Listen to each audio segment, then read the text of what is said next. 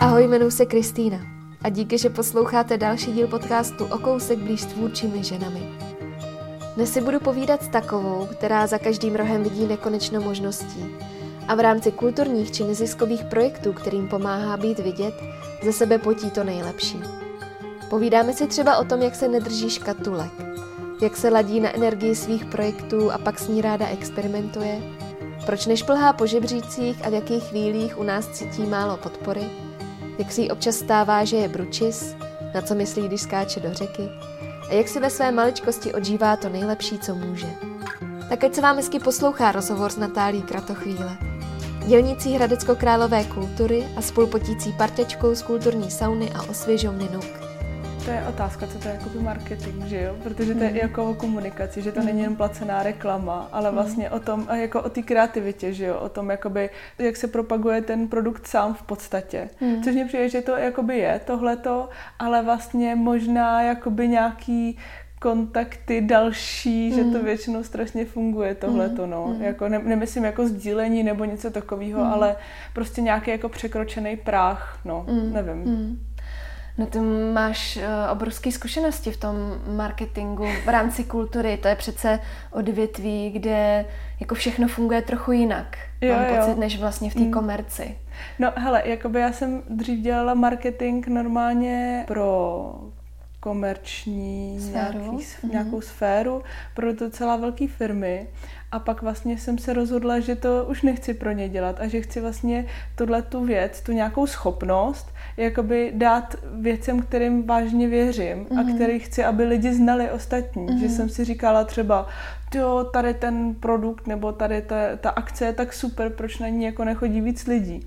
Takže vlastně jsem si říkala, že chci hrozně, aby ty věci jako o dobrých věcech vědělo co nejvíc lidí. Mm-hmm. A vlastně jsem oslovila studio Družina, který teď sídlí v Lužický, dřív v Krymský a ty dělají vlastně marketing nebo kampaně pro ne, neziskovky nebo pro různý filmové festivaly a tak. Takže vlastně jsem je hrozně drze oslovila. Bylo to poprvé, co jsem jako někoho oslovila jako bez výběrka, že vlastně, hele, líbí se mi, co děláte, chci s váma pracovat a oni mě jako vzali a vlastně od té doby uh, s nima dělám jako s družinou zrovna ty jakoby ne, neziskovky, nebo třeba pro Evropskou komisi jsme dělali pro Greenpeace.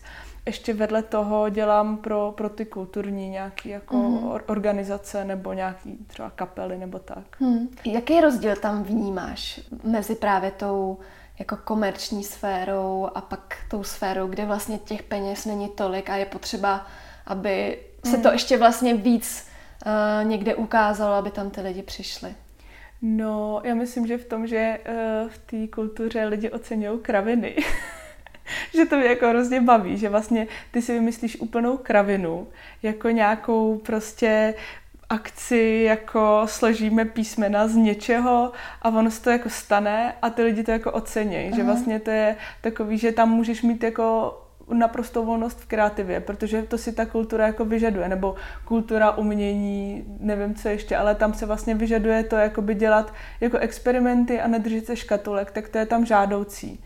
A vlastně to je ten jako největší rozdíl, což je jako to nejzábavnější na tom, no. Mm-hmm, takže tady u nás eh, funguje bizár trochu? Funguje, no, ale jako takovej člověk se vlastně na to musí hrozně nacítit, že vlastně ten marketing je o tom, nebo co jsem tak jako pochopila já, jako já nejsem studovaná v marketingu a určitě by se mnou spousta lidí nesouhlasilo, ale jakoby musíš se hrozně naladit na ten, na na tu společnost, na tu organizaci a pak v rámci toho, jakoby, co oni mají za, ten, za tu energii, za tu sílu, tak vlastně ty pak jakoby ji vezmeš a, a zkoušíš vlastně mm-hmm. v rámci toho takový jako experimenty, jako že neděláš to, co by se prostě mělo. Mm-hmm. Že jakoby ne, neděláš, když třeba spolupracuješ s kapelou, tak si řekneš, no měli bychom mít prostě promofotky, jo, jako uzdi a frontálně a vlastně ty si pak řekneš, hele, ale proč, proč? Jako, to, že to jako dělají ostatní kapely, neznamená, že to taky musíte dělat.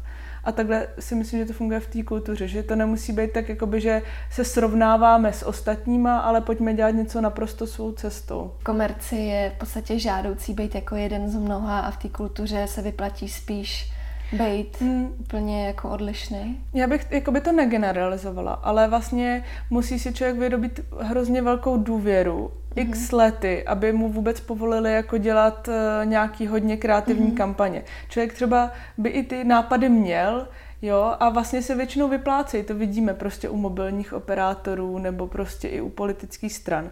Když se tam jakoby dá ten prvek toho jako něčeho jiného, co ostatní nedělají, tak to většinou ty lidi přijmou. Ale musí to projít jako hrozně velkýma kolama, než se k tomu jako člověk dostane a než dostane tu důvěru. A to vlastně já jakoby za prvý to nechci dělat a za druhý na to nemám čas se mm-hmm. dostávat po nějakých jako žebříčkách nahoru, že vlastně nejsem kariérista, no. Nejsi kariérista? Mm, určitě ne. Že spíš jako uh, dělám věci, co mě baví. A kdy jsi to o sobě zjistila, že touhle cestou jít nechceš? Uh, když jsem potkala svého muže, který má kapelu a vlastně mě hrozně ukázal to, že když si člověk dělá úplně, co ho baví a co má jako ze srdce rád, tak je možný s tím uspět. Uh-huh. A to předtím vlastně jsem si to vůbec neuvědomovala, protože já pocházím ze Šluknova, Moje mamka je úřednice, můj táta je policajt, takže úplně z té vesnice je to takový, že fakt člověk se nesmí vůbec vybočit. Jako, a tam je to vážně extrémní, jako jak v oblečení, tak v nějakém smýšlení, tak v nějaký právě dráze, v životním cyklu. Tam se prostě nesmí vybočovat.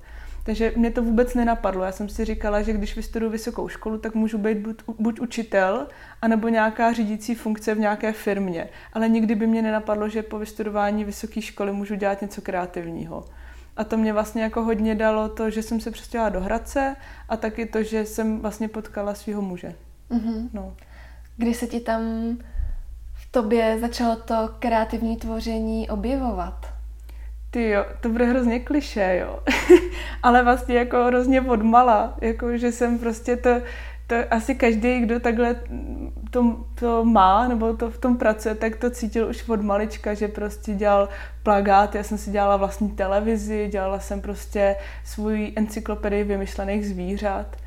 Učila jsem svoje plišáky prostě doma nějak, jako z té encyklopedie a vařila jsem jim a prostě jsem byla jako hrozně takový samorost že ono tam jako těch děcek, který kreativní byly, tak tam nebylo hodně, takže jsem se vystačila sama se sebou. Ale to právě bylo to jako dobrý, no. Tak Natália, já tě vítám v podcastu o kousek blíž. Ty jsi zmínila, že jsi ze Šluknova a teď hodně působíš v Hradci. Proč nejsi v Praze? Jo, to je taková zajímavá věc, že mě Praha úplně nebaví. Mně tady jako přijde být všeho strašně moc a Uh, jsou to takové jako dvě, dvě životní cesty. Mně přijde, hodněkrát už jsem přemýšlela se přestěhovat třeba úplně jinam. Uh, hodně se mi třeba líbilo v té Americe. Nebo i ve Švédsku by se mně hrozně líbilo třeba žít. Ale vlastně jsou to takové ty dvě cesty. Buď to jít nikam, kde pasivně můžu jako přijímat spoustu věcí a je tam toho už hrozně moc a ten level je vysoko nastavený a ty pak můžeš budovat na tom levelu, což je jako super ale pak jako existuje taková ta věc jako ty menší města, které mají třeba nějaký obrovský potenciál. A teď jakoby nemyslím úplně třeba vesnice nebo ty maloměsta, protože sama pocházím z maloměsta a vím, že to tam úplně ten potenciál nemá, jak si hodně lidi myslí, jako romantický. Mm-hmm. Ale zrovna ten Hradec je jako úplně pro mě třeba jako ideální město, že je tam hrozný klid, je tam nádherná příroda. Prostě člověk si sedne na kolo a do pěti minut je na koupačce. A vlastně jakoby má to všechny ty výhody toho města, takže si tam člověk najde dobrý jídlo, je tam dobrý kino, je tam dobrý divadlo, je tam prostě hudba. Takže to vlastně má tyhle ty parametry, ale je to strašně klidný město v přírodě. A to pro mě jako mnohem víc, než prostě jako každý den mít možnost jako jít na koncert, protože stejně bych na něj nechodila. mm. Já Hradec úplně neznám, ale mm. dokážu si představit, že já jsem z jižních Čech a tam těch, nebo co takhle slyším, tak eh, těch příležitostí tam není tolik. Mm. Tak eh, ty jsi to ale pojala tak, že vlastně si tam začala vytvářet. Takže jsi taková no. dělnice kultury.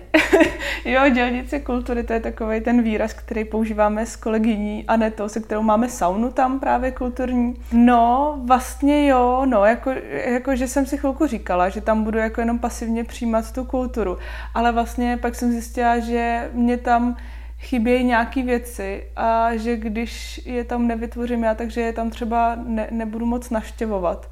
Mm-hmm. A vlastně takže jsem tak nějak s, tou, s dalšíma jako kamarádama a obzvlášť právě s Anetou Kohoutou, se kterou máme NUK, přírodní saunu kulturní, tak s tou jsme vlastně jakoby začali vymýšlet takové jako projekty, který vlastně jako na to ten Hradec má, jako že má potenciál, má tam prostě řeky, je tam voda, takže proč tam nemít saunu třeba říční. Mm-hmm.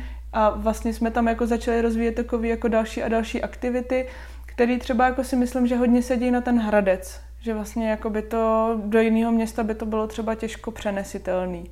Mm-hmm. No, takže vlastně jsme tam jakoby začali vytvářet věci, ale ty věci tam vytvářely i před náma, že to vždycky se tak jako nabaluje takový slupky. Ale Hradec je jako hrozně fajn město, no. Já ho mám jako hrozně ráda, protože je, je prostě super klidný, je sice konzervativní, hodně špatně se tam něco rozhejbává, ale vlastně jako ultra bezpečný a takový, jako že tam toho je všechno, všeho jako akorát a to hmm. mě hrozně sedí, no. Hmm. Mně teda přijde i hodně sympatický to, že se vlastně snažíte žít v tom městě, kde žijete. Mm-hmm. Že to není tak, že byste uh, se dali do auta a furt jezdili do, za kulturou třeba do té Prahy. Mm-hmm. Co tam teda všechno děláte? Kromě toho, že teda máme tu saunu, jako bez elektřiny u vody v Maringotkách, tak tam děláme akci, která se jmenuje Nábleší, což je každý měsíc, poslední neděli v měsíci. Není to nic nového, je to prostě obří blešák na nábřeží v centru města. A pak takový velký divadelní festival v ulicích a i v kamenných divadlech osmidenní, tak na tom nějak participujeme obě dvě s Anetou. Já tam třeba dělám takovou, tak, takový jako experiment uh, hraní počítačových her živý uh, s, s živým hudebním doprovodem což je jako hrozně zajímavý a hrozně se na to těším zase, protože to je taková jako zkouška, nikde jinde na světě to nedělají, takže mm-hmm. je to takový vždycky jako o nervy, jestli to klapne a jestli tam vůbec na to vůbec budou lidi reagovat nebo mm-hmm. co. No, pak dál vlastně chystáme nábřeží saunařů od, od října, nebo v říjnu, v 4. až 6. což bude takový saunařský festival v centru Hradce a bude to zahajovat uh, fin s hrdelním zpěvem a budou k tomu koncerty a promítání. No a takhle jde celý rok, jako vlastně furt se něco děje a vždycky vymýšlíme nějaký třeba jednorázový akce a tak, takový mm. happeningy. Hmm. Máte podporu i třeba od města? Malou, hodně malou. Jako na, na, to, na tu saunu dostáváme spíš takový jako drobný v rámci toho rozpočtu. Na to nábleší to jsou jakoby hodně rádi, protože to je hodně vidět, chodí tam hodně lidí, jo, a je to prostě taková jako dobrá vizitka města, takže na to nám taky něco přidali, ale každopádně já ještě vlastně chystám teď takového autentického průvodce po Hradci, kde bude prostě nebude tam, nebudou tam historické památky, jako je Bílá věž, nebo jako budou, ale bude to spíš takové jako něco mezi blogem, mm-hmm.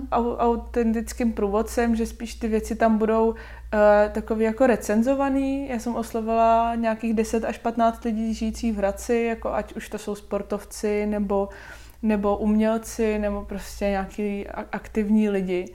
Uh, a každý vlastně píše ke svému nějakému oblíbenému místu takový jako komentář a jsou to fakt spíš jako takový jako recenze, nějaký pocity z toho, takže tam je prostě, někdo píše, kde o zenu na rybách, jo, jakože prostě kam si sednout a rybařit.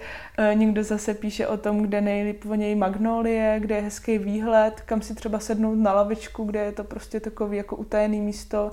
Pak tam zase právě máme takový jako bizáry, jako právě kde si dát obalovanou tlačenku a tak, ale vážně taky jako autentický průvodce, který teď teda připravujeme, ale na to tu, to město podporu nedalo, a to z toho důvodu, že vlastně já jsem jakoby psala diplomovou práci na téma identita města a vlastně obraz města a propagace města nebo právě ten marketing a začala jsem do toho trochu šťourat a vlastně jsem objevila spoustu takových jako pochybení. A tak vlastně jsem úplně nezůstala sticha a na tom jsme dostali odpověď, že teda nemůžeme počítat na grant, s grantem na, na ten průvodce. Takže se to takhle jako trochu, já k tomu teď mám ambivalentní vztah, protože oni nás sice jako nějakým způsobem podporují, třeba mm. s Nukem, což jsem moc ráda, ale zároveň prostě si tam dějou takové jako nepříjemné věci a uvidíme, jak to bude dál, no. Mm, to je škoda. Víš, já si to představuju hrozně idylicky, že třeba sedíš někde třeba zrovna u vás uh, vnuku na, na lehátku a teď si tak jenom jako přemýšlíš a říkáš si, co bys ještě ráda udělala. Je to tak? Jako napadá ti to úplně jako random kdykoliv?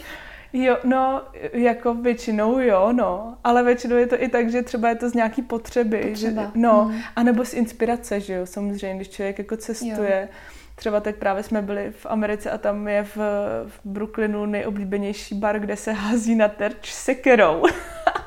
tak jsem si úplně říkala, že to by bylo třeba super, nebo že jsem si říkala taková ta věc, co každýho napadne, že když seš ve městě, tak já mám třeba hrozně to, co mi třeba chybí v Praze, proč nejsem v Praze, nebo proč nemám ráda Prahu, je to, že vlastně eh, tady nemám takový to třeba, kdybych si jenom sedla a bylo by to, nebo i lehla a bylo by to takové jako sklidnění, mm-hmm. jako taková odpočívárna, mm-hmm. zašívárna.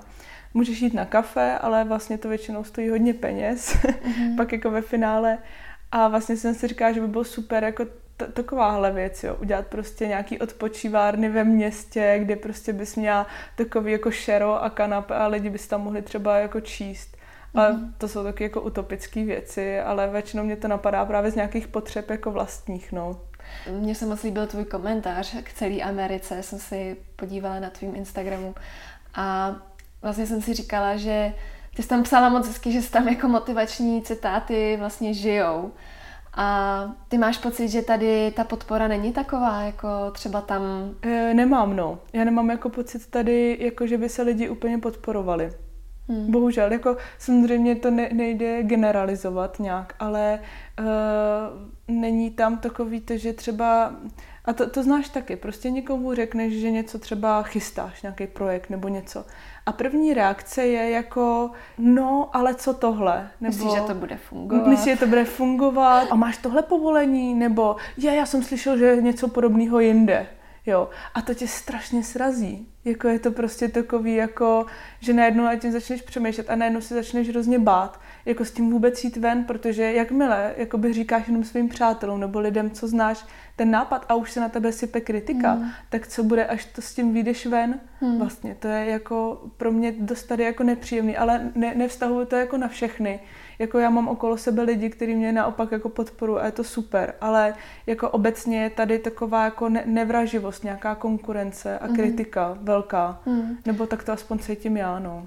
Když za tebou někdo přijde teda s novým nápadem a ty si nejsi třeba úplně jistá, nebo vlastně už od první chvíle víš, že to je trošku jako blbost, tak jak na to teda reaguješ? No, to je sranda, no. To je taková ta past, protože já to v sobě mám taky. Samozřejmě, mm. jsme v tom všichni vychovaní no právě, hrozně, to je ten že jo? program, jako já třeba kolikrát ani to nechci třeba říkat, ale jo. úplně mi to z té pusy vyletí, aniž vím, bych no. jako chtěla. Já vím, a já to mám taky, to má prostě každý. Ale to je právě to, že když je třeba člověk v, t- v té Americe nebo i v tom Švédsku, tak to najednou jako nemá tohleto, mm-hmm. což je super, protože tě ta ta společnost najednou mm-hmm. prostě úplně jako změní. A když ti tam někdo ukazuje prostě nějakou plstěnou hrůzu, tak prostě řekneš, hele, to je super, že to děláš, protože máš koníček. A to je jakoby to hledání těch pozitiv. A já se jako vždycky snažím tady se nějak naprogramovat a pak jakoby to klouže, klouže, klouže, pak najednou jsem hrozný bručis a pak mm-hmm. už jakoby se v tom zase ztratím a řeknu si, ne, takhle to nejde a ze dne na den vlastně si řeknu, že musím být jako pozitivní, což je mm. jako strašný, jako buď pozitivní, ale, ale ono to má svůj smysl, no. Mm. Mě tam funguje jedna věc, že i kdyby to byla jako sebevětší blbost nebo uh, pesimismus a cokoliv, tak vlastně se snažím jako vybrat aspoň jednu jo. pozitivní jako drobnost, mm. kterou právě řeknu a nezaměřuju to právě na tu, jo, jo. Na tu negaci. To dělám a to taky, no. Funguje vlastně. to, to dělám taky, ale pak je to vlastně tak, jako tak trochu je to pak jako neupřímný. Ale Člověk dělám chce to... slyšet asi tu konstruktivní no, nějakou jako, jako já, to, já to dělám taky tohleto. Přesně jako, že prostě když někdo přijde s něčím, já nevím, i jako s nějakým oblečením, tak mu prostě neřeknu, že mu nesluší, ale řeknu, je tam jsou hezký knoflíky prostě. A to, to tak jako je. A jako je to, je to se způsobem neupřímný, ale zároveň jako proč jako tomu člověku kazit tu radost. Jako. Mm. Zase já si myslím, že hrát si na nějakou úplně super korektní upřímnost, prostě jako pak tady je ta hranice mezi upřímností a hulváctvím. Jo, no. jo. A ta je velmi tenká. Je, no. Že pak lidi to přesně obhajují tím, že jsou upřímní, jo. ale vlastně Je to spíš nevychovanost? No, nevychovanost, no. No, jakoby takový to fakt, jakoby, že si lidi řeknou kritiku k tomu, když má někdo první koncert, nějaká kapela a hned ti přijdou lidi říct, co jsi tam měl špatně, tak to není ne, jako upřímnost, to je prostě nevychovanost. Mm. No. Mm. no a přitom být mladý neznamená neskušený. Je to tak, no. Je to, to, je, to je super, s tím taky jako celý život boju, protože vlastně i když jsem byla v Rumburku na Gimplu, tak jsem vlastně měla furt jako chuť dělat spoustu projektů a spoustu věcí. A vlastně tam to bylo jako extrémní, že třeba ty starší paní většinou s tím máš taky zkušenost, jakože ženy většinou jsou na sebe ještě takový jako kritičtější, jo. A vlastně, když jsi jako mladá, tak e, to vlastně rovná se, jako že mm. co si jako vyskakuješ, jo. Mm. Jako, že tak je. Já tam v těchto chvílích i trošku cítím možná nějakou jako závist tomu mládí. Mm. A, a to teď nemyslím vůbec jako nějak eh, v situacích, kdy člověk nepustí někoho sednout v tramvaji, ale že vlastně já to třeba tak mám, když teď vidím třeba 15 letou slečnu a říkám si, ty ta má vlastně, to je tak super tohle mít ještě všechny ty rozhodnutí jako před sebou. Mm-hmm. To je vlastně tak strašně jako hezký to mít ty možnosti, takže pak chápu, eh, když pak třeba ty starší ženy vlastně jako už cítí, že já to taky Třeba chápu, už, no. už jako nemůžou vlastně přesně si vyskakovat. No, ale ono to je jakoby o tom nastavení, protože uh, třeba já to zažívám tady s to s kamarádkama, co mají děti, že mají děti, že jo, teď najednou se věnou tomu dítěti, což je úplně v pořádku, to je jako super, ale oni cítí prostě, že ještě musí dělat něco, jakoby držet ten krok, protože nechtějí mm. vypadnout z toho, jakoby, mm. jakoby právě z té naší skupiny, že jo, těch mladých dynamických holek ale je to úplná kravina, jako mm. že vlastně ta, tam pak jsou z toho hrozně jako vystresovaní. Mm. To je strašně náročné. A vlastně jakoby mít dítě je úplně jako skvělý a ne, nemusí tam prostě k tomu té holka být zároveň yoga cvičitelka prostě, jako to, to nemá každý. Mm. A k tomu jako ten Instagram hodně jako svádí třeba. Mm ale vlastně jakoby třeba mně přijde, že pak jako v těch jiných zemích to jako funguje trochu i tak, že potkáváš i ty důchodce, i ty ženský jako v té v tý menopauze kolem padesátky, tak oni chytnou ten druhý dech, tu jako druhou pubertu, já to vidím teď na svojí mamce. a nestyděj se za to, protože se o tom otevřeně mluví. A nestyděj se za to. A normálně do toho jdou a ostříhají si vlasy a dají si další náušnice a mají tetování a je to úplně přirozený. A vlastně vůbec se nestresují s tím, že jakoby ztrácejí dech oproti těm mm-hmm. mladým holkám, protože tam to vůbec tohleto klima takhle nastavený není. Nebo že by to vlastně už jako neměli dělat, no, že no, no. v podstatě. No. Hmm. To mě taky napadá, jestli třeba i v rámci té podpory od toho města, jestli to není takový to, že přesně tady uh, mladí lidi chtějí něco tvořit, neví vůbec, jaký to může mít dopad a tak. Mm. Takže možná i tam je nějaká jako skepse vůči tomu. No, jako určitě, protože když eh, jsem jednala s těma zástupcema města v oblasti kultury, tak to bylo jako jednání opravdu, jako eh, většinou tam je nějaký otelí, starší muž, prostě co nedopne sako a ten se v té politice, že jo, vyzná mm. a já prostě se v tom nevyznám, tak mm. nemám co kecat, že jo. Mm. Což má jako svým způsobem pravdu, ale to neznamená jako, že, že třeba tam nemůžou být nějaký svěží pohledy. Mm. Já samozřejmě do té politiky nevidím, ale vidím to, že když se objedná nějaký počet brožur, a nějaký počet brožur se zaplatí a je tam prostě rozdíl, tak to je špatně. Mm. To prostě jakoby je nespochybnitelná pravda a je jedno, jestli mm. je někomu 50, 80 nebo 25, protože prostě jakoby to nezáleží na politice, ale na mm. nějakém jako normální morálce, no. Hmm. Já si taky dokážu představit, že když ty tam jdeš, tak ani jako o tu politikařinu jako nestojíš. To ne, no. Že vlastně člověk jako chce prostě jenom něco dělat, jo. něco tvořit, někam jako vkládat tu energii posouvat někam ty věci mm. a že vlastně nějaký jako zájem o nějakou šmelinu jako prostě nemáš. No, tak třeba s tím průvodcem je to úplně jako tak, že chci prostě hrozně jako pomoct tomu městu protože jsem právě v rámci to, toho výzkumu jsem jako zjistila, že Hradec nemá žádný marketing, jako nulový. Oni si myslí, jako, že se to propaguje samo, jo. Hmm. Ale už to dávno není salon republiky, ale vlastně by se to dalo strašně dobře propagovat samo, ale hmm. jako musel by se začít jako vlastně budovat nějaký koncept. A ten mhm. koncept tam není. A není tam třeba ani právě jakoby vůbec to, jakoby kam si jít na snídani. Jako to třeba v Praze je, že jo, tady hmm. jich je zase hodně těch průvodců, nebo v Brně je super průvodce. Ale v Hradci to prostě není. A zjistila jsem to tak, že vlastně jakoby se nás ptalo hodně lidí právě v sauně, eh, půlka lidí je mimo hradeckých, co tam přichází, většinou z Prahy, tak se ptají, no my tady přespíme a kam pak máme hmm. jít na snídani. A to tam nezjistějí v tom Hradci. Takže eh, z Kromě toho, toho, když se asi člověk podívá na Instagram, veď na hashtag jako Hradec Králové. No, jako, jako možná jo, ale myslím si, že je spousta vlastně docela dobrých autentických věcí v tom městě tam jako není, protože nemají ani Instagram, že jo. A, a to, takže vlastně jim jako eh, často takhle musíme nějak radit. A pak jsem se vlastně bavila i s pořadatelema festivalu Rock for People, a ti říkali, že to je jako právě taková jako škoda od toho města, že spolu nespolupracují, že oni vlastně by hrozně chtěli uh, spolupracovat a dostat ty lidi do centra města, Eh, protože ten eh, festival je 8 km za městem na, na letišti, ale tam není jako proč by ty lidi měli jít do, do toho mm. centra. A to město mm. v tom mhm. nespolupracuje a já vlastně proč jsem chtěla udělat ten průvodce je pro, ukázat vlastně, že ten Hradec má co nabídnout. Mm. A hrozně mě pak mrzí, když se do toho tahá ta politika. No. Mm. Jak to ze sebe se třeseš, to, že třeba dojde právě nějaký konfrontaci, že prostě ty věci třeba nejdou, nelze to prostě zařídit, nepůjde to, nedostanete ten grant. To je, to je zajímavé, já se jako hrozně zabejčím většinou. A teď vlastně jsem ve fázi jako zabejčení a toho, že hledám jako podporu jinde na ten průvodce.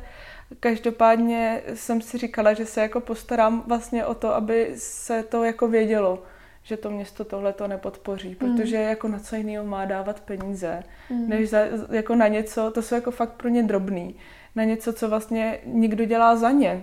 Jo, jako jiný města to dělají sami, že jo, třeba Stockholm nebo Helsinki nebo Kodaň, který to mají úplně skvěle udělaný weby, jako přehledný, kam si zajít na procházku a sami to spravují, platí za to velký peníze vlastně v rámci samozprávy tak tady by to někdo udělal za ně a oni jako na to ani nejsou schopni jako dát ani jako korunu. Tak to je jako hrozně zajímavý, no. Ale hmm. zase jako musím eh, jako uznat, že existuje nějaký jako vkus a že se to, že prostě tam ten lidský faktor toho vkusu, že se jim třeba ne, nelíbí to, co já dělám, je úplně normálně ospravedlitelný. Nepřemýšlela jsi o nějaký kampani, že by se na to vybrali mm-hmm. peníze od lidí? Přemýšlela, ale vlastně úplně nemám eh, dobrou zkušenost s Hidhitem. Už jste na, um, vybírali i tenkrát na saunu, Na saunu a já jsem vlastně Hidhit jako plánovala s ostatníma i projektama, se kterými jsem právě spolupracovala nějak marketingově. A ono je to jako hrozně fajn, ale zároveň už jako se z toho stal taky trochu biznis. Je toho strašně moc, jakoby těch projektů, co se dají podpořit. A pokud člověk za sebou nemá nějakou úplně jako super známou skupinu, jako lidí, jako třeba divadlo, nebo hmm. prostě známý režisér, nebo něco, tak vlastně jakoby musíš vložit do těch prostředků na vůbec propagaci té kampaně tolik, že ta návratnost jako myslím, že není úplně velká. My jako jsme do toho nedali tolik do té kampaně, ale ta návratnost vlastně, což byla i naše chyba, naše blbost, ale pak byla méně než polovina z toho vybraného, z těch vybraných hmm. prostředků. Takže a navíc je s tím hrozně moc práce.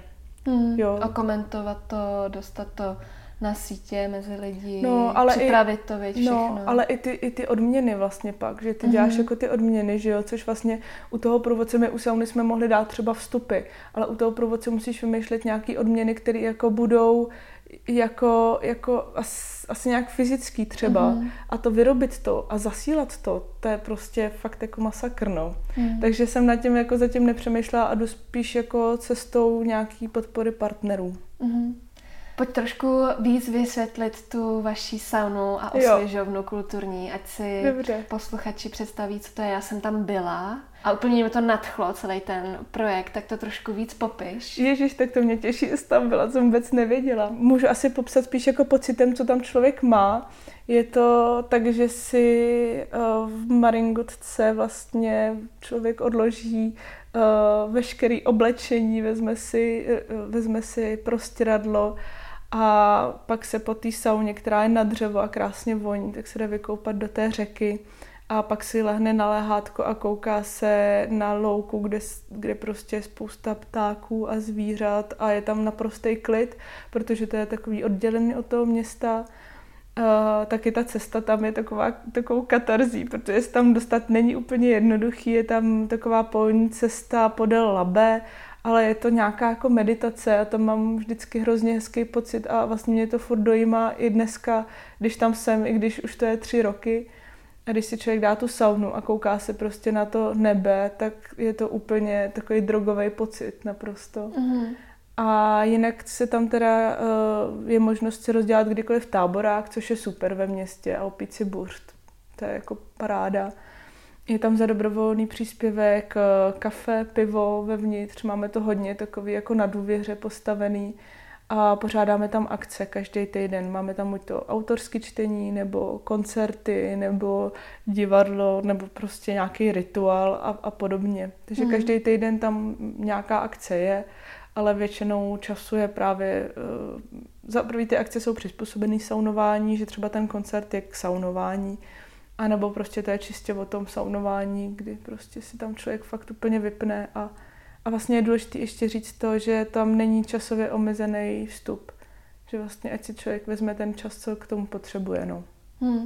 Já jsem viděla i z vašich fotek, že třeba vám tam spí v osvěžovně děti a dospělí se saunujou. To je taková ještě jiná věc, že třeba nás oslovila, oslovila taková skupina aktivních tatínků a ty si tam prostě jako pronajali a udělali si tam takový jako jednodenní vlastně mini tábor, což je úplně super, no. Mm-hmm. A jakože nás tak něco oslovují různé skupiny mm. a, a třeba Blanka, která tady byla taky z ke kořenům, mm-hmm. vlastně u tebe v podcastu, tak tam měla oslavu narozenin mm-hmm. a, a že se to takhle vyhledávají různé jako o, skupiny nejrůznějšího zaměření. Mm-hmm kterého jsem třeba vůbec nečekala mm. a, mhm. a to a vlastně tam potkávám spoustu zajímavých lidí mm. úplně mimo okruhy. Mm, takže to žije eh, hezky svým životem. Úplně, no, no, no. A stalo se to takovým jako střediskem vlastně eh, zajímavých a mm a umělecky založených lidí.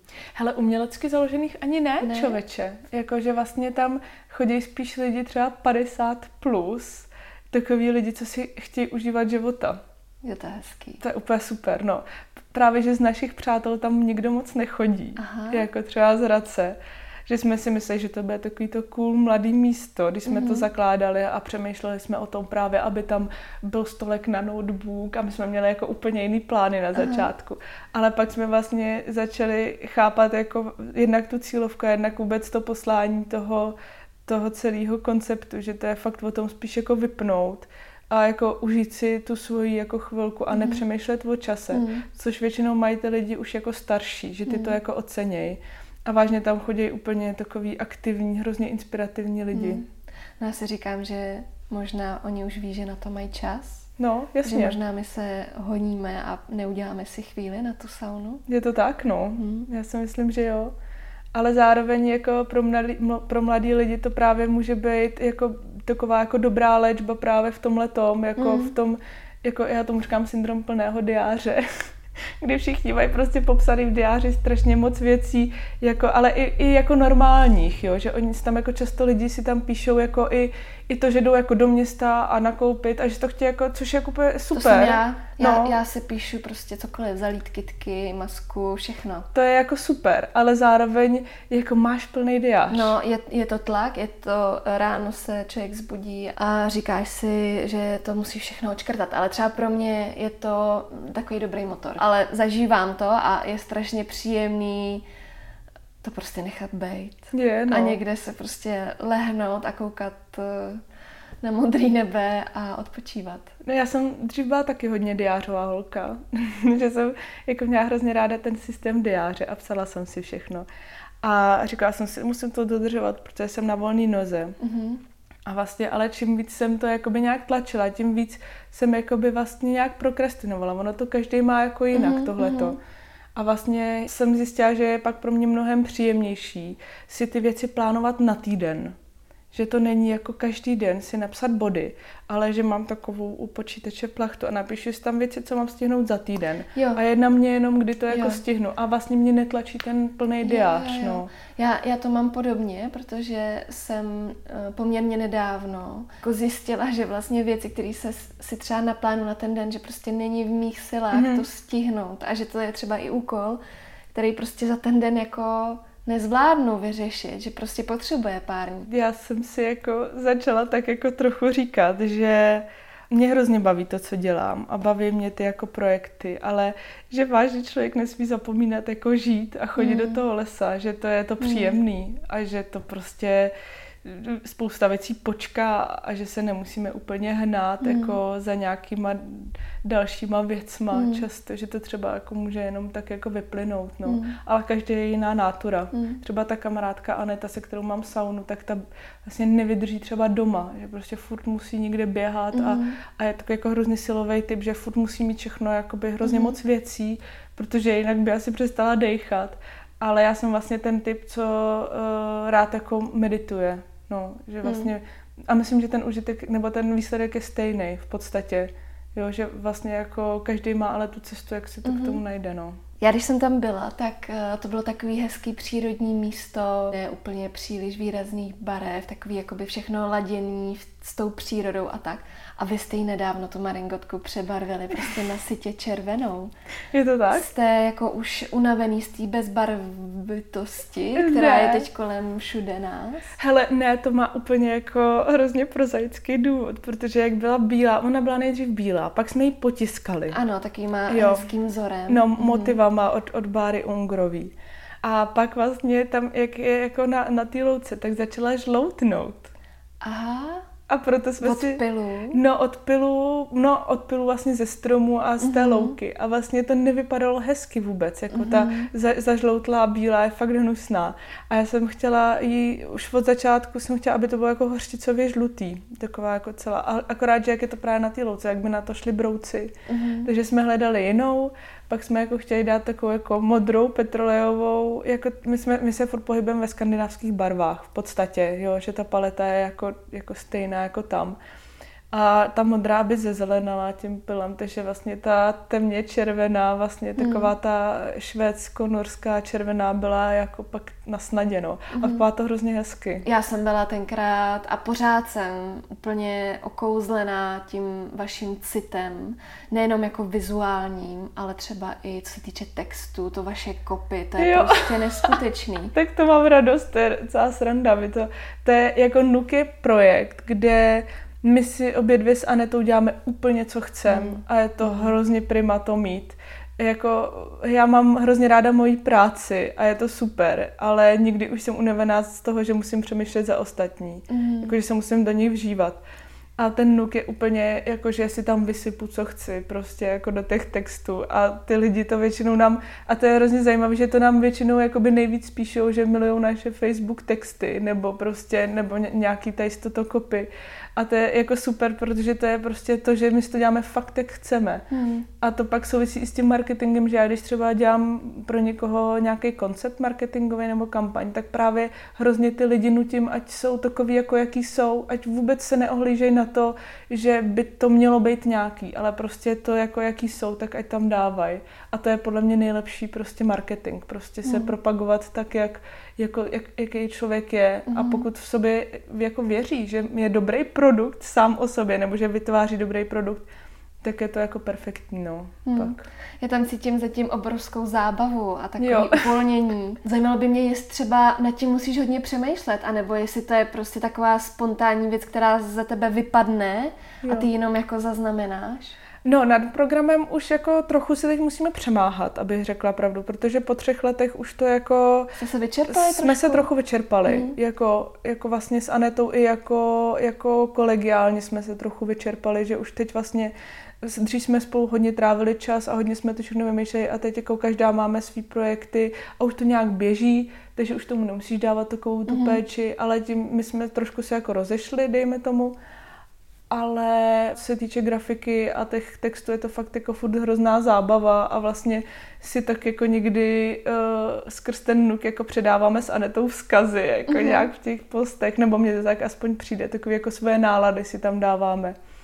Ale s tím programem je to teď trochu takový, že jako přijímáme to, co k nám přijde, ale je to trochu teď těžší už jako to plánovat, než z začátku. Z začátku tam bylo strašně moc nadšení a hrozně moc možností a teď už to je takový, jako že spíš se přemáháme na to. No. Hmm. Je to třeba i něco, co vás trošku do určitý míry živí, nebo je to jenom pořád ne. zábava, která... Je to dobrovolný úplně. Hmm. My z toho nemáme žádný peníze a ono to, to je i to ono.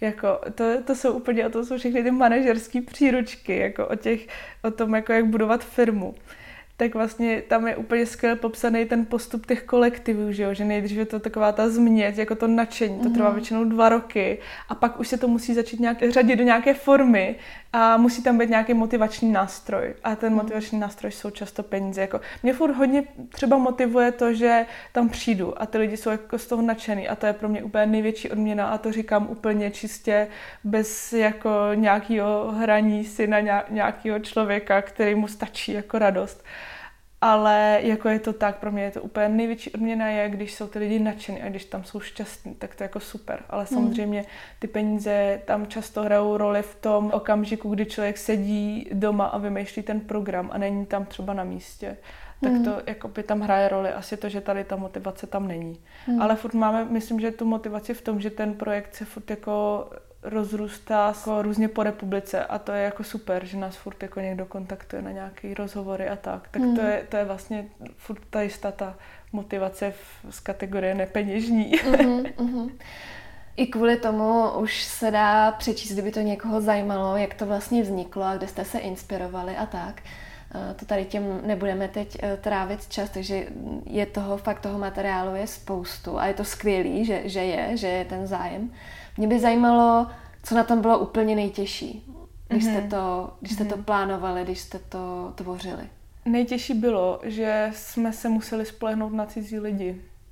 Že my jsme jako vlastně, když jsme to tvořili, tak nás několik lidí podvedlo. Ať už uh, většinou je to, souvisí to s tím, o čem jsme před chvilkou se bavili, že vlastně jak jsme dvě mladé holky, tak třeba elektrikáři nebo nějaký prostě lidi, který my neumíme zastat, tak prostě nás úplně jako podvedli i jako prací, i penězma. A vůbec bylo těžké to se spolehnout na vážně jakože ty věci, kterými jsme nemohli udělat, takže se musí spolehnout jako cizího, protože já bych hrozně ráda důvěřovala lidem, ale vlastně to jako jsme hledali a, a i, i třeba někdo, koho třeba jsme třeba znali a mysleli jsme si, že nám s tím jako pomůže, tak právě jak to bylo ještě na té přátelské bázi, tak eh, to úplně zahrabal ten člověk. A vlastně nás, nám se to třeba pro, protáhlo kvůli jednomu takovému incidentu o půl roku. Mm-hmm. Takže to bylo jako nejtěžší to, že se člověk musí spolehnout na někoho jiného, než sám na sebe. Mm.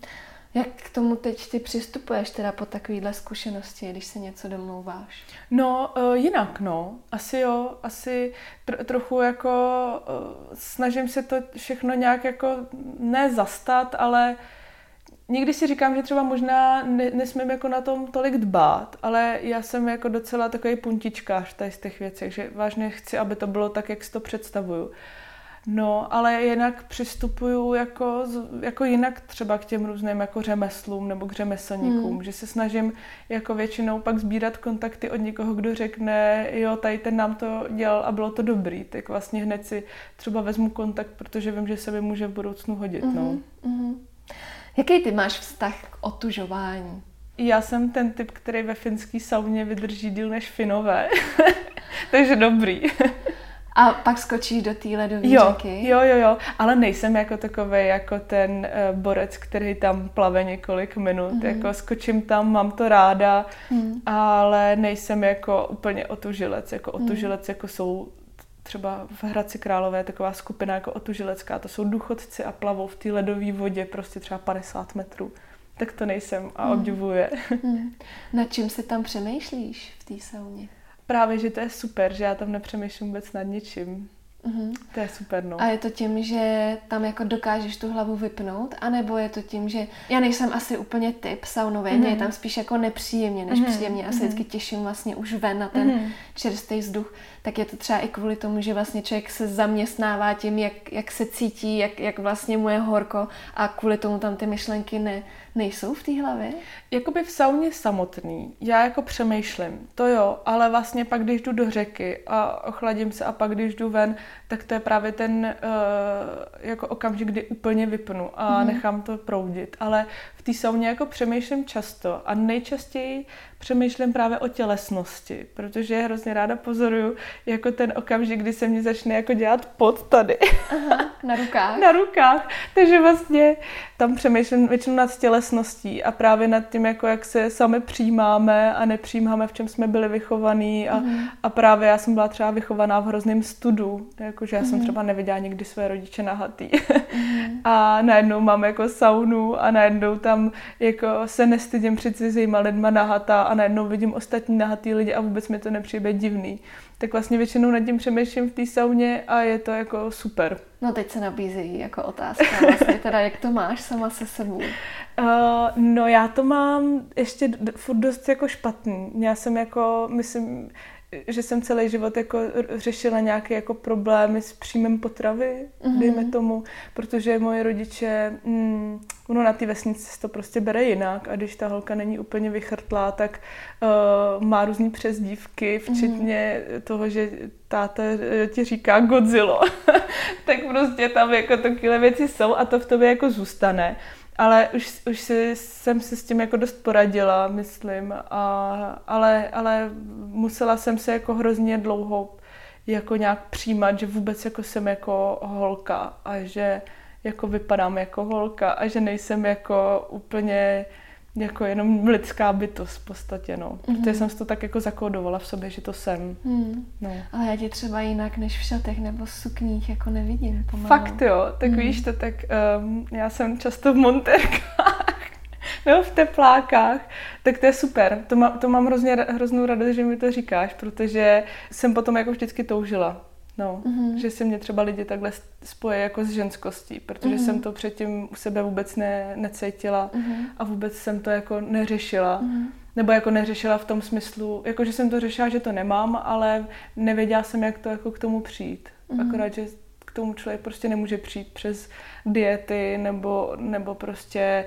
tu neoblečení, což mm-hmm. jsem zjistila nedávno. Mm-hmm. Máš tu ženskou spojenou s tou sukní, anebo to vnímáš na sobě i trochu jinak? Se sukní asi ne, spíš s nějakým charizmatem. Jako, já to jako hrozně cítím, že když jako mám to jako ženskou energii, když jako se cítím být jako fakt jako, jako dívčí, tak jako ten svět je jako úplně najednou jiná optika tam je, jo. A vidím, že i ty lidi se ke mně chovají jinak, než prostě když jsem jako takový jako utáplej člověk, který, který vlastně nechce moc jako nic prostě řešit jako v tom, v tom genderu nebo, nebo mm. tak, spíš se stydíš mm. za to, že jsi žena, tak vlastně to je jako úplně jiný. Myslím, že to je ta energie, ne jako ta sukně, no. Mm. Ještě se mi líbil jeden komentář, který eh, se taky na svých cestách eh, zažila a to je takový ten malý pocit, kdy vlastně vidíš, že jsi úplně malinkatá, vůči celému světu. Zažíváš to často? Nebo to byl takový nějaký hmm. aha moment? Ne, zažívám to často a zažívám to už od dětství. A je to taková věc, kdy třeba jsem seděla ve vlaku, já jsem hodně často jezdila dřív vlakem. A vlastně to byla taková věc, že najednou máš pocit, že jsi třeba moucha na skále a ta skála se s tebou pohybuje a ty nevíš, jako co máš dělat. A není to jako panika, ale je to prostě spíš takový to, že jako nějaká obrovská hmota je kolem tebe a ty jsi hrozně jako malinkatá. Ale mně to přijde v tom být jako něčem hrozně hezký, jako právě ne se přizpůsobit, ale v té své jako maličkosti si jako odžít to nejlepší, co můžeš, no. Hmm. Ale mám to často a mám to právě po té sauně hodně tohle, že mám pocit, že ta obloha je jako obrovská, koukám se na to, ona pulzuje, mm. tak to je přesně ten moment, no. A je to mm. hrozně hezký. Používáš to pak nějak jako inspiraci třeba dál do té tvý tvorby? Asi jo, A v tom smyslu, že jako, že člověk si musí to okolí své jako, jako udělat sám, nebo jako, jako, že to záleží na tobě, že nemůžeš prostě nadávat na něco a nic nedělat, ale že naopak si musíš jakoby ten svůj život a to svoje bytí jako naplnit tím, co tě nejvíc baví. A to já třeba jako dělám a je to, je to skvělý, ale trvalo to, no. Hmm. Ty teď aktuálně na svém Instagramu prezentuješ písmenka, tvůj jo, vlastní jo. obrázkový fond, který jsi eh, vytvořila pro Peča Kucha Night. Nechceš to jako nějak v tom dál pokračovat? No, já v tomhle furt mám jako takový ten stud trochu, ale uh, začalo to tou pečakučou, ale tohle už nejsou písm, písmenka k pečakuče, ale už jako vytvářím dál, mm-hmm. vlastně, který si kreslím. A a trochu to souvisí i s, i s tou Amerikou, s tím nábleším. Já to trochu jako pro, propojím všechno, že vlastně já třeba jsem vždycky měla ostych uh, se svojí jakoukoliv jako tvorbou, protože jsem se vždycky poměřovala s ostatníma. No a ono ti to i ty lidi říkají, no tohle to dělá někdo jako jiný, hmm. něco podobného. A ty najednou si říkáš, no jo, ale to je prostě na mnohem lepší úrovni, než to dělám já hmm. a já s tím nemůžu jít ven. Jenomže pak právě když třeba, já furt tak zmiňuji třeba tu Ameriku, ale je to tak, že tam máš třeba open market a tam je to takový, že když děláš cokoliv, tak tam prostě se s tím nestydíš jít z kůží na trh vlastně a uvidíš, jestli ty lidi to přijmou nebo ne, jestli se jim to bude líbit nebo hmm. A pak jsem si říkala, že tady nic takového ale není, protože já třeba, nebo znám spoustu lidí, co si netroufne na design market, nebo na, na ten mint, nebo na různý další jako design markety, kterých je teď spousta, protože to jakoby není úplně jako design, ale je to něco, co jako vytváříš. A pak třeba flair je takové jako spíš protvořilky a teď najednou jako zjistíš, že teda jako kde to máš prezentovat. A proto třeba jsem hrozně ráda, že děláme to nábleší, ten otevřený blší trh, kde prostě chodí strašně moc lidí a právě je to ta jistá platforma pro ty lidi, aby mm-hmm. tam mhm. vyzkoušeli, jestli to, že prostě vyšívají, tak jestli, jestli to jako zajímá ostatní lidi. Tak to mě jako hrozně baví a akorát, že s těma písmenkama jako teď je to zatím elektronicky, ale nevím, uvidím, jako, jak to bude dál, jestli třeba mě někdo napíše nějakou jako příležitost, jako ať, že, že s tím chce něco napsat, tak třeba to z toho vyplyne, no. Hmm. A zatím je to zábava. Hmm. Já když eh, někam jedu a stává se mi to přesně v severních státech, anebo jsem i teď nedávno třeba byla na Lanzarote mm-hmm. a tam prostě já mám pocit, že vlastně je tam hezký úplně všechno, od, od cedule na parkování po, po celý ten jakoby koncept toho města, té vesnice. Mm-hmm. Že vlastně třeba, když se tady projdu po městě, tak vlastně mě úplně bolí oči. Mm-hmm. Já vím, že máš vlastně úplně stejný pocit, takový mm-hmm. ten grafický odpad, který se na tebe valí a, a je to tak divný, že my tu ten vkus na to vůbec nemáme a jakmile člověk odjede někam pryč, tak eh, je ti tam hrozně dobře, protože tě nic jako neruší. Je to nějaká ladnost vlastně v té krajině mm-hmm. i, v, i v tom městě. Proč myslíš, že to tady takhle máme a co bychom s tím mohli udělat? Já myslím, že to, co nám, jako, nám hladí ty oči, je jako nějaký koncept, jako dodržování nějakého konceptu a nějaký tradice. A proč si myslím, že to tady není, je to, že ta tradice je tady jako zpřetrhaná několikrát. Mm-hmm ale jako uh, vlastně si myslím, že tady máme spoustu šikovných lidí, co by to dokázali jako změnit.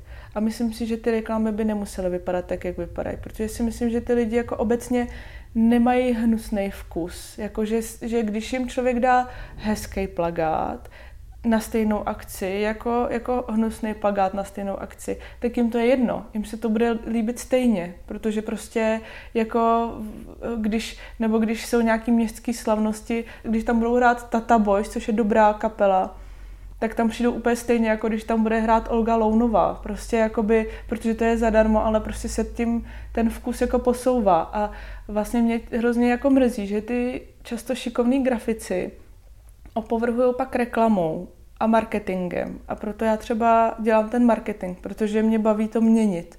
Protože mě baví to, že prostě jakoby se proti tomuhle tomu bojuje. A mrzí mě, že já jsem byla vlastně půl roku na scholastice na grafickém designu, protože mě to hrozně baví.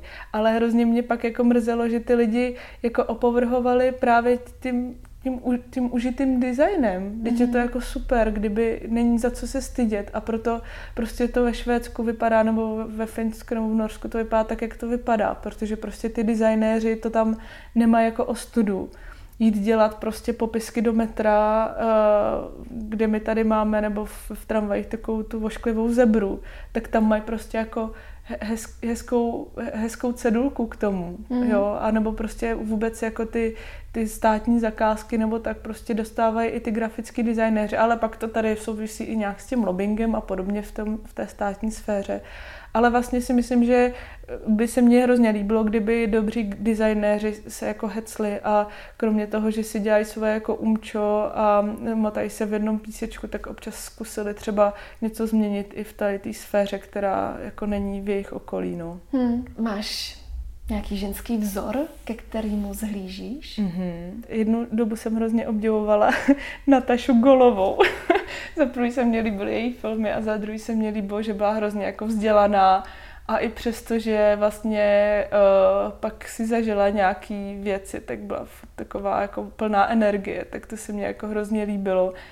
Ale jinak vlastně úplně žádný, jako sleduju spoustu inspirativních holek na, na Instagramu, hrozně mě to baví a vůbec jim nezávidím. To je důležité říct, že vlastně ten Instagram takhle vůbec nevnímám, ale naopak je to pro mě hrozně jako inspirativní.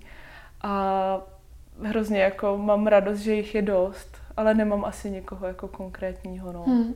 A jak se ti vlastně s ženama spolupracuje takhle v té hmm. kreativní sféře?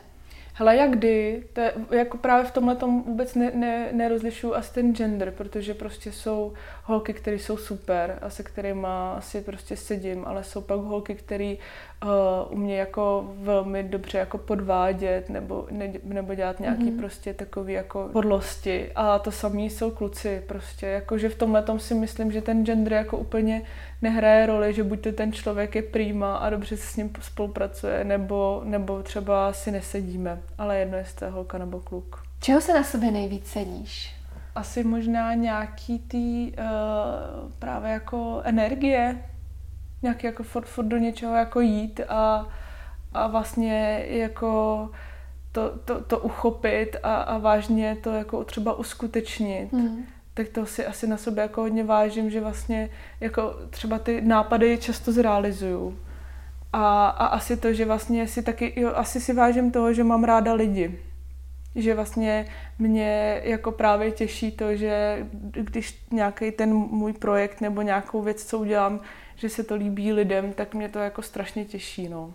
Hmm. Tak to z toho si na sobě vlastně vážím, že mám jako nějakou empatii k lidem a, a pak dělám pro, pro ně vlastně ráda věci, no. Ty jsi někde napsala, že když se chce, tak něco jde.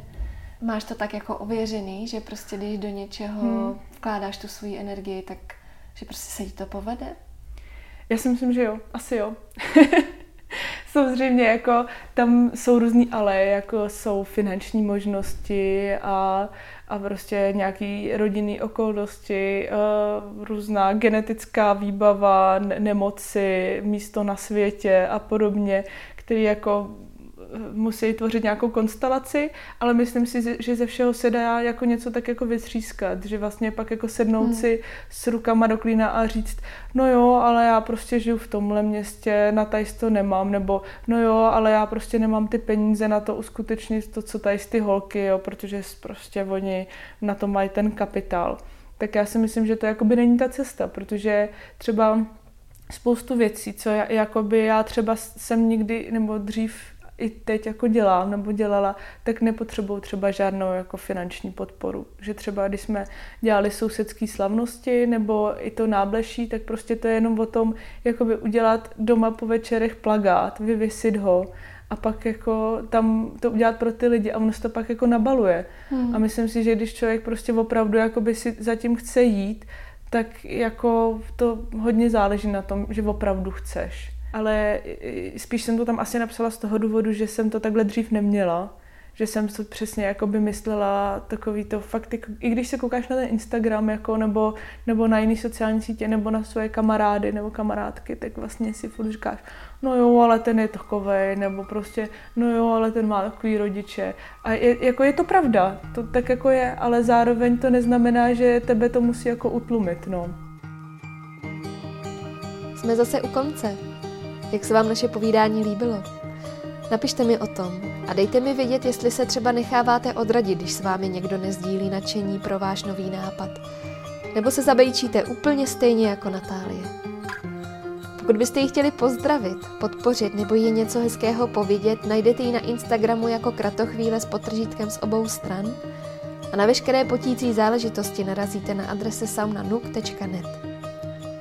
Pokud se vám podcast líbí, budu ráda, když ho budete sdílet se svými blízkými. A když mi dáte vědět, jaká témata či ženy byste si rádi poslechli, nebo jak bych mohla podcast vylepšit, ať už komentářem či zprávou na Instagramu nebo poštou na buďmezavináč.okousekblíž.cz. Také mě potěší, když budete podcast ve vaší oblíbené aplikaci odebírat a na iTunes mi necháte krátké hodnocení. A budeme si o kousek blíž i na Instagramu, kde se můžeme vzájemně podpořit a kde pravidelně dávám vědět o všem, co nového se chystá. Tak se na vás těším zase u dalšího dílu s inspirativní ženou. Do té doby se mějte fajn a brzy se slyšíme.